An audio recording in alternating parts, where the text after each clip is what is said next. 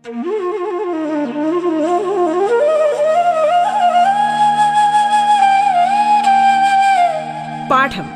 കേട്ടു പഠിക്കാൻ റേഡിയോ കേരളയിലൂടെ.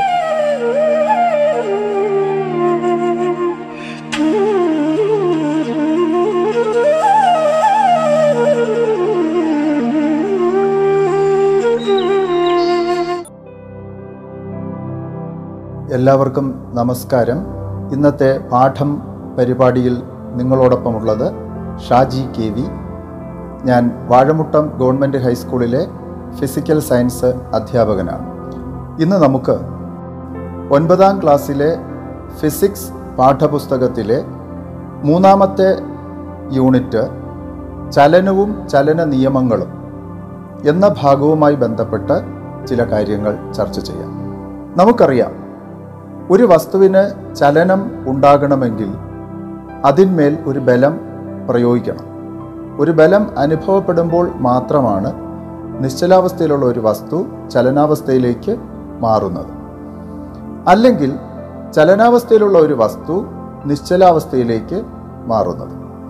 അതുപോലെ തന്നെ ചലിച്ചുകൊണ്ടിരിക്കുന്ന ഒരു വസ്തുവിന്റെ ദിശയ്ക്ക് വ്യതിയാനം ഉണ്ടാകണമെങ്കിലും നമ്മൾ തീർച്ചയായും ബലം പ്രയോഗിക്കേണ്ടതുണ്ട്. ഒരു വസ്തുവിന്റെ വേഗത കൂട്ടണമെങ്കിലോ കുറയ്ക്കണമെങ്കിലോ നമ്മൾ ബലം പ്രയോഗിക്കേണ്ടതായിട്ടും ഉണ്ട്. എന്നാൽ എല്ലാ ചലനങ്ങൾക്കും പുറമേ നിന്ന് ഒരു ബലം പ്രയോഗിക്കേണ്ടതുണ്ടോ? നമ്മൾ ചില അമ്യൂസ്മെന്റ് പാർക്കുകളിൽ മുകളിൽ നിന്ന് നിരങ്ങി താഴേക്ക് വരുന്ന കുട്ടികൾ വീണ്ടും മുകളിലേക്ക് ഉയരുന്നതായിട്ട് കാണാറുണ്ട്. ജലാശയവുമായി ബന്ധപ്പെട്ട ചില സ്ലൈഡുകൾ നടക്കുന്നിടത്ത് കുട്ടികൾ മുകളിൽ നിന്ന് താഴേക്ക് നിരങ്ങി സ്ലൈഡ് ചെയ്ത് വളരെ വേഗത്തിൽ വന്നിട്ട് വീണ്ടും ഉയർന്നു പൊങ്ങുന്നതായിട്ട് കാണും. അവിടെ ശരിക്കും പറഞ്ഞാൽ ഒരു പുറമേ നിന്നൊരു ബലം അനുഭവപ്പെടുന്നുണ്ടോ? പ്രയോഗിക്കപ്പെടുന്നുണ്ടോ? അപ്പോൾ എല്ലാവിധ ചലനങ്ങൾക്കും ബലം ആവശ്യമുണ്ടോ?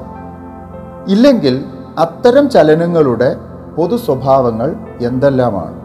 തുടങ്ങിയ കാര്യങ്ങളാണ് നമ്മൾ ഈ അധ്യായത്തിൽ ചർച്ച ചെയ്യുന്നത്. നമ്മുടെ ക്ലാസ് മുറിയിലെ മേശ രണ്ട് കുട്ടികൾ ഒരു വശത്ത് നിന്ന് മറുവശത്തേക്ക് തള്ളുന്നു എന്ന് വിചാരിക്കുക. ക്ലാസ് മുറിയിലെ മേശ രണ്ട് കുട്ടികൾ ഒരു വശത്ത് നിന്ന് ഒരേ ദിശയിൽ തള്ളുകയാണ്. അപ്പോൾ എന്താ സംഭവിക്കുക? തീർച്ചയായും ആ മേശയ്ക്ക് ചലനം ഉണ്ടാകും. രണ്ട് കുട്ടികൾ രണ്ട് കുട്ടികളും ബലം പ്രയോഗിക്കുന്നത് ഒരേ ദിശയിലാണ്. അപ്പോൾ തീർച്ചയായും മേശയ്ക്ക് മറുവശത്തേക്ക് ചലനം ഉണ്ടാകും. അവിടെ രണ്ട് ബലങ്ങളും ഒന്നിച്ച് ചേർക്കപ്പെടുകയാണ് ഉണ്ടാകുന്നത്. എതിർദിശയിൽ ബലം ഇല്ല. എതിർദിശയിൽ അനുഭവപ്പെടുന്ന ബലം പൂജ്യം തന്നെയാണ്. എന്നാൽ രണ്ട് കുട്ടികൾ മേശയുടെ ഇരുവശങ്ങളിലുമായി നിന്ന് വിപരീത ദിശയിൽ ഒരേ ബലം പ്രയോഗിച്ചാൽ എന്താണ് സംഭവിക്കുക? അതെ മേശ ആ തീർച്ചയായും എന്ത് ചെയ്യില്ല? ആ ചലിക്കത്തില്ല. മേശ അതിന്റെ അതേ സ്ഥാനത്ത് തന്നെ സ്ഥിതി ചെയ്യും. അവിടെ എന്താണ് സംഭവിക്കുന്നത്? മേശയുടെ ഇരുവശങ്ങളിൽ നിന്ന് രണ്ട് കുട്ടികൾ മേശ തള്ളുമ്പോൾ ബലങ്ങൾ തുല്യവും വിപരീതവും ആയതിനാൽ മേശയ്ക്ക് ചലനം ഉണ്ടാകുന്നില്ല ആ ബലങ്ങൾ തുലനാവസ്ഥയിലെത്തുകയാണ് ചെയ്യുന്നത്. കൂട്ടുകാർ വടംവലി മത്സരം കണ്ടിട്ടുണ്ടല്ലോ? വളരെ ആവേശകരമായ ആ ഒരു എന്താണ് ഗെയിമാണ് വടംവലി മത്സരം. അപ്പോൾ അവിടെ എന്താണ്? ആദ്യം നമ്മൾ കാണുന്നത് കളി തുടങ്ങുന്ന സമയത്ത് വടംവലി മത്സരം ആരംഭിക്കുന്ന സമയത്ത് ആ വടത്തിൽ കെട്ടിയിരിക്കുന്ന റിബൺ ഏതാണ്ട് തുലനാവസ്ഥയിൽ നടുക്കിങ്ങനെ നിൽക്കുന്നത് കാണാം. ഇരു ടീമുകളും ബലം പ്രയോഗിച്ചു തുടങ്ങുമ്പോൾ ഏതെങ്കിലും ഒരു ടീം കൂടുതൽ ബലം പ്രയോഗിക്കുന്ന സമയത്ത് ഈ റിബൺ കൂടുതൽ ബലം പ്രയോഗിക്കുന്ന ഭാഗത്തേക്ക് ആ നീങ്ങുന്നതായിട്ട് നമുക്ക് കാണാം. അപ്പോൾ കൂടുതൽ ബലം പ്രയോഗിക്കുന്ന ദിശയിലേക്ക് വടം നീങ്ങുകയും ഈ നടുക്ക് കെട്ടിയിരിക്കുന്ന റിബൺ നീങ്ങുകയും ആ ടീം എന്താ പിറകോട്ട് വീഴുന്ന ടീം ജയിക്കുകയും ചെയ്യുന്നു. ഇവിടെ ആദ്യം വടം തുലനാവസ്ഥയിലായിരുന്നു. അതിന്മേൽ അനുഭവപ്പെട്ട ബലം ആ തുല്യവും വിപരീതവും ആയിരുന്നു. അതുപോലെ തന്നെ പഞ്ചഗുസ്തി മത്സരം. നമ്മൾ കണ്ടിട്ടുണ്ട്. പഞ്ചഗുസ്തി മത്സരത്തിൽ കൈകൾ മേശ കൈകളുടെ മുട്ട് മേശയിൽ ചേർത്ത് വെച്ച് വിപരീത ദിശയിൽ ബലം പ്രയോഗിക്കുകയാണ് ചെയ്യുന്നത്. ആ കൂടുതൽ ബലം പ്രയോഗിക്കുന്ന ആളിന് മറ്റേ കൈ എന്താ? ആ ചരിച്ച് മേശയിൽ കൊണ്ട് തട്ടിക്കാൻ സാധിക്കുന്നു. അങ്ങനെ ചെയ്യുന്ന ആൾ ജയിക്കുന്നു. അവിടെയും ബലം തുല്യവും വിപരീതവുമാണെങ്കിൽ കൈകൾ അനങ്ങാതെ അങ്ങനെ നിൽക്കും. അപ്പോൾ ബലം പ്രയോഗിക്കപ്പെടുന്നുണ്ട് എന്നാൽ ചലനം ഉണ്ടാകുന്നില്ല. ഈ അവസ്ഥയ്ക്കാണ് നമ്മൾ ആ തുലനാവസ്ഥ അഥവാ സന്തുലിതാവസ്ഥ എന്ന് നമ്മൾ പറയുന്നത്. നിങ്ങളുടെ പുസ്തകത്തിൽ ചില സന്ദർഭങ്ങൾ ചിത്രീകരിച്ചിട്ടുണ്ട്. ആ ചിത്രങ്ങൾ പരിശോധിച്ച് പട്ടിക മൂന്ന് ഒന്ന് നിങ്ങൾ പൂരിപ്പിക്കണം. അത് പൂരിപ്പിക്കുമ്പോൾ ചില സന്ദർഭങ്ങളിൽ ആകെ ബലം അല്ലെങ്കിൽ പരിണിത ബലം ഏതെങ്കിലും ഒരു ദിശയിൽ ആദ്യം അനുഭവപ്പെടുന്ന ബലത്തിന്റെ ദിശ പോസിറ്റീവ് ദിശയായും ഏതെങ്കിലും ഒരു ദിശയിൽ ആദ്യം ബലം അനുഭവപ്പെടുന്നത് പോസിറ്റീവ് ദിശയായും വിപരീത ദിശയിൽ അനുഭവപ്പെടുന്ന ബലം നെഗറ്റീവ് ആയും എടുക്കുക. അവ തമ്മിൽ കൂട്ടുമ്പോൾ കിട്ടുന്നതാണ് പരിണിത ബലം അല്ലെങ്കിൽ ആകെ ബലം. അപ്പോൾ ചില സന്ദർഭങ്ങളിൽ പരിണിത ബലം പൂജ്യമാവുന്നതായും ചില സന്ദർഭങ്ങളിൽ പരിണിത ബലം പൂജ്യത്തേക്കാൾ എന്താ? കൂടുന്നതായും കാണാൻ നമുക്ക് സാധിക്കും. അപ്പോൾ ഏതെല്ലാം സന്ദർഭങ്ങളിലാണ് വസ്തുവിൽ പ്രയോഗിക്കപ്പെട്ട ബലം പൂജ്യമായത് എന്ന് കണ്ടെത്തുക. അപ്പോൾ ചലനം സംഭവിക്കുന്നുണ്ടോ? ഇല്ല തീർച്ചയായും ചലനം സംഭവിക്കുന്നില്ല. ഇങ്ങനെ പരിണിത ബലം പൂജ്യം ആകുന്ന അവസരത്തിൽ ആ വസ്തുവിന്മേൽ അനുഭവപ്പെടുന്ന ബലങ്ങളെ സന്തുലിത ബലങ്ങൾ എന്ന് പറയുന്നു. ബാലൻസ്ഡ് ഫോഴ്സസ് അപ്പോൾ എന്താണ് സന്തുലിത ബലങ്ങൾ? ഒരു വസ്തുവിൽ അനുഭവപ്പെടുന്ന ആകെ ബലം അഥവാ പരിണിത ബലം പൂജ്യമെങ്കിൽ പ്രയോഗിക്കപ്പെട്ട ബലങ്ങളെ സന്തുലിത ബലങ്ങൾ എന്ന് പറയുന്നു.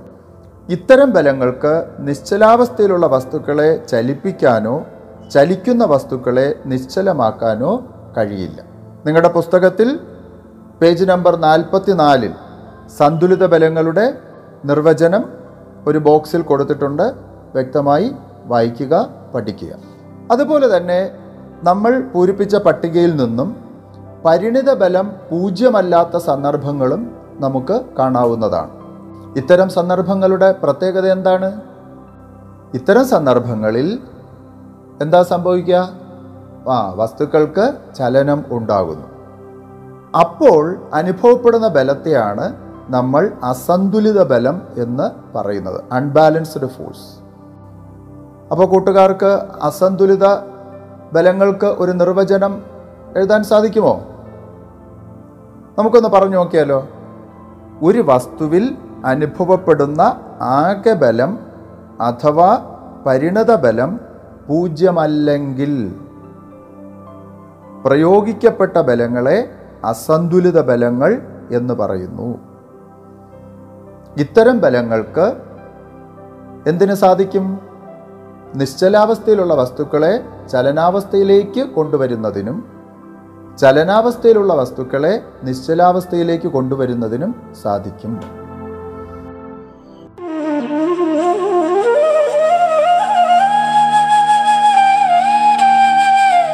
പാഠം കേട്ടു പഠിക്കാൻ റേഡിയോ കേരളയിലൂടെ.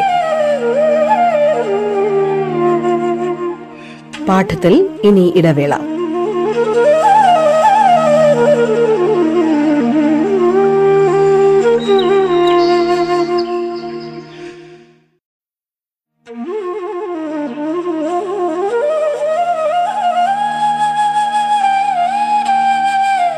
പാഠം കേട്ടു പഠിക്കാൻ റേഡിയോ കേരളയിലൂടെ. തുടർന്ന് കേൾക്കാം പാഠം.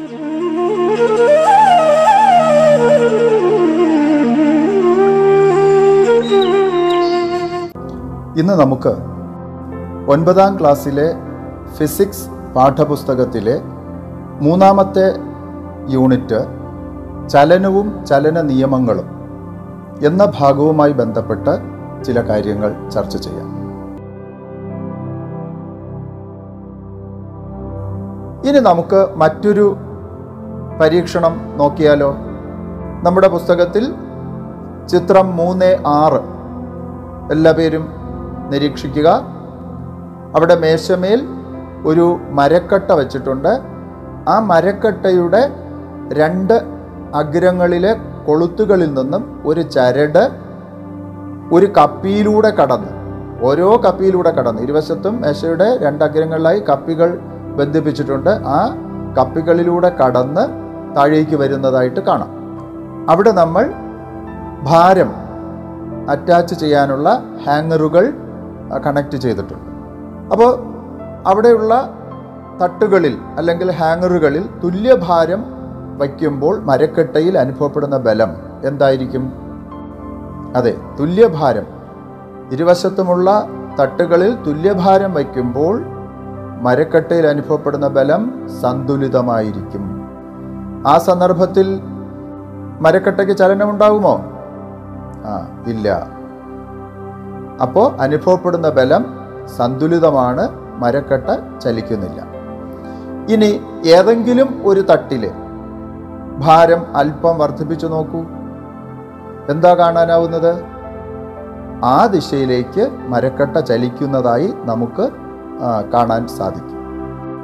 ക്രമേണ ആ തട്ടിലെ ഭാരം വർദ്ധിപ്പിച്ചു നോക്കൂ. അപ്പോൾ വളരെ വേഗത്തിൽ വേഗത്തിൽ മരക്കട്ട ചലിക്കുന്നതായി നമുക്ക് കാണാൻ സാധിക്കും. അപ്പോൾ ബലം കൂടുമ്പോൾ ആ മരക്കട്ടയുടെ ചലന വേഗത കൂടുന്നു. ഇനി കുറഞ്ഞ ഭാരമുള്ള തട്ടിൽ നമ്മൾ ക്രമേണ ഭാരം വർദ്ധിപ്പിച്ചു നോക്കൂ. അപ്പോൾ എന്താ കാണാൻ സാധിക്കുന്നത്? ആ മരക്കട്ടയുടെ വേഗത കുറയുന്നു. കുറഞ്ഞു കുറഞ്ഞ് ഇരുതട്ടിലും തുല്യബലമാകുമ്പോൾ മരക്കട്ടയുടെ ചലനം നിലയ്ക്കുന്നു. ഇനി നേരത്തെ ഭാരം കുറഞ്ഞ തട്ടിൽ നമ്മൾ വീണ്ടും ഭാരം കൂട്ടുകയാണെങ്കിൽ മരക്കട്ട ആ ദിശയിലേക്ക് ചലിക്കുന്നതായിട്ട് നമുക്ക് കാണാൻ സാധിക്കും. അപ്പോൾ ഭാരം ക്രമേണ വർദ്ധിപ്പിച്ചുകൊണ്ട് അല്ലെങ്കിൽ ബലം ക്രമേണ വർദ്ധിപ്പിച്ചുകൊണ്ട് നമുക്ക് മരക്കട്ടയുടെ ചലന ദിശ മാറ്റാൻ സാധിക്കും. എന്ന് എല്ലാവർക്കും മനസ്സിലായല്ലോ? അപ്പോൾ നമ്മൾ പഠിച്ച കാര്യങ്ങൾ എന്തൊക്കെയാണ്? ഒരു വസ്തുവിൽ അസന്തുലിത ബലം പ്രയോഗിക്കുമ്പോൾ നിശ്ചലാവസ്ഥയിലുള്ള വസ്തുവിന് ചലനം സംഭവിക്കുകയും ചലനാവസ്ഥയിലുള്ള വസ്തുവിന്റെ ചലനദിശയ്ക്കോ വേഗത്തിനോ മാറ്റം വരികയും ചെയ്യുന്നു. അപ്പോൾ അസന്തുലിത ബലങ്ങൾ ചലനമുണ്ടാക്കുന്നു എന്ന് നമുക്ക് മനസ്സിലായി. എന്നാൽ എല്ലാ അസന്തുലിത ബലങ്ങളും ചലനമുണ്ടാക്കുമോ? നമുക്ക് നോക്കാം. നമ്മൾ പലതരത്തിലുള്ള വാഹനങ്ങളിൽ യാത്ര ചെയ്തിട്ടുണ്ട് അല്ലേ?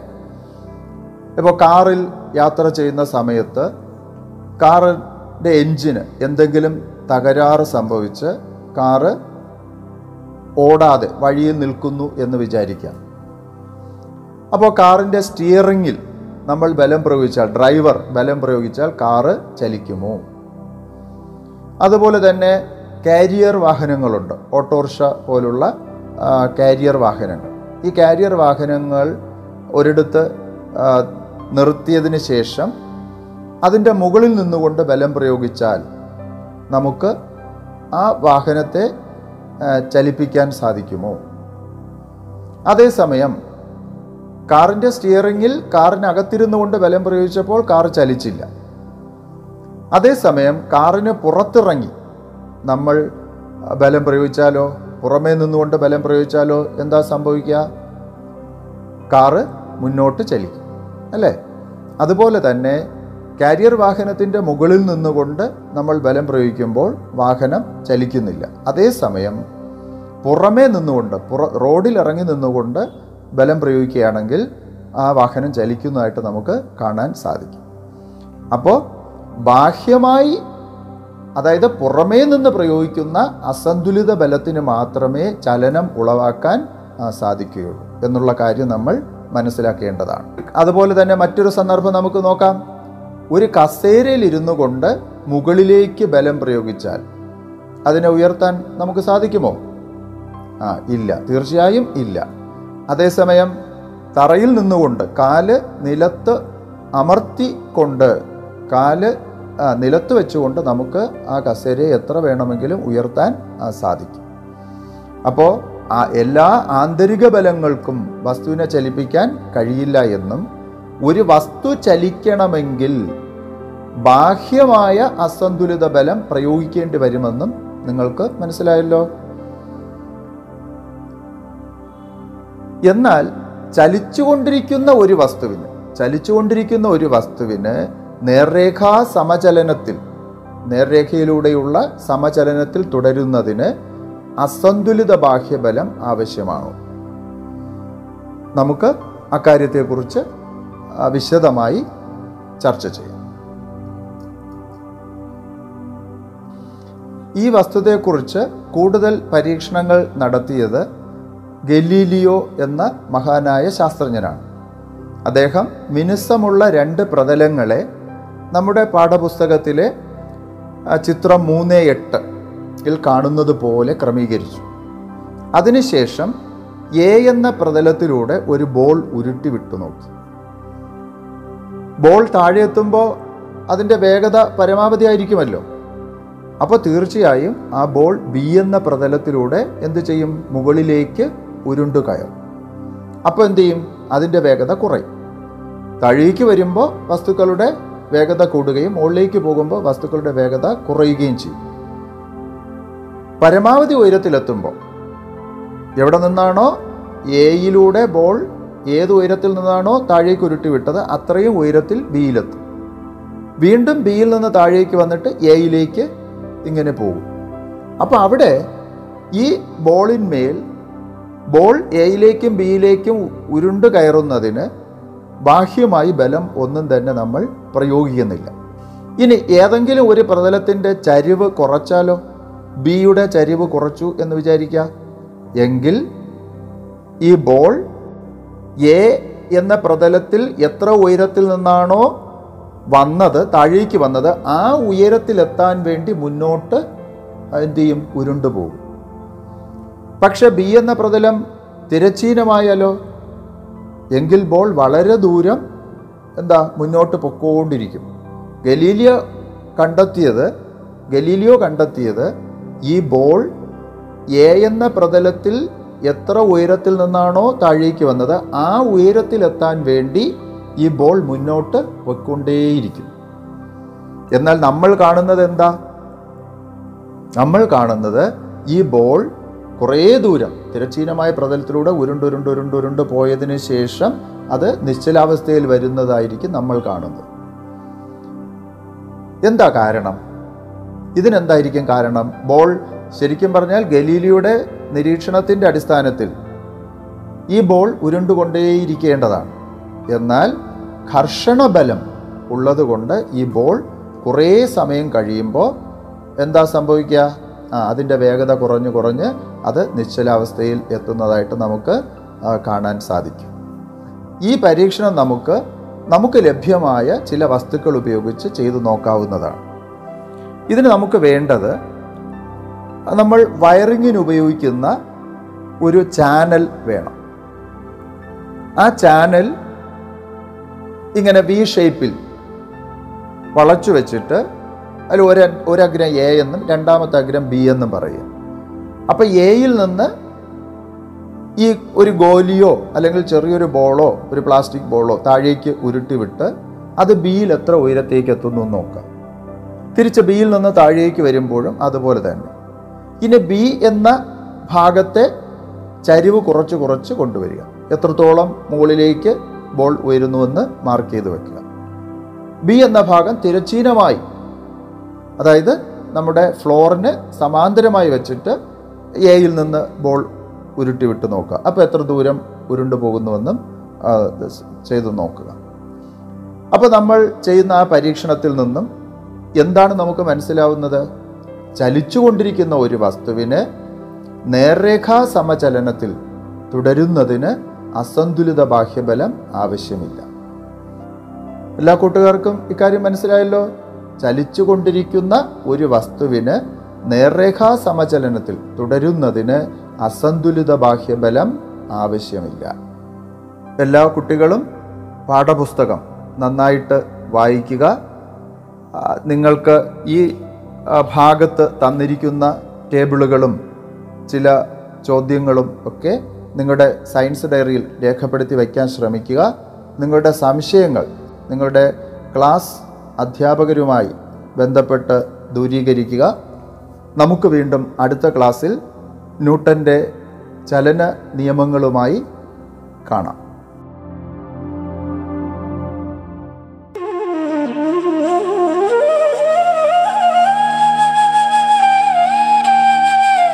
പാഠം കേട്ടു പഠിക്കാൻ റേഡിയോ കേരളയിലൂടെ.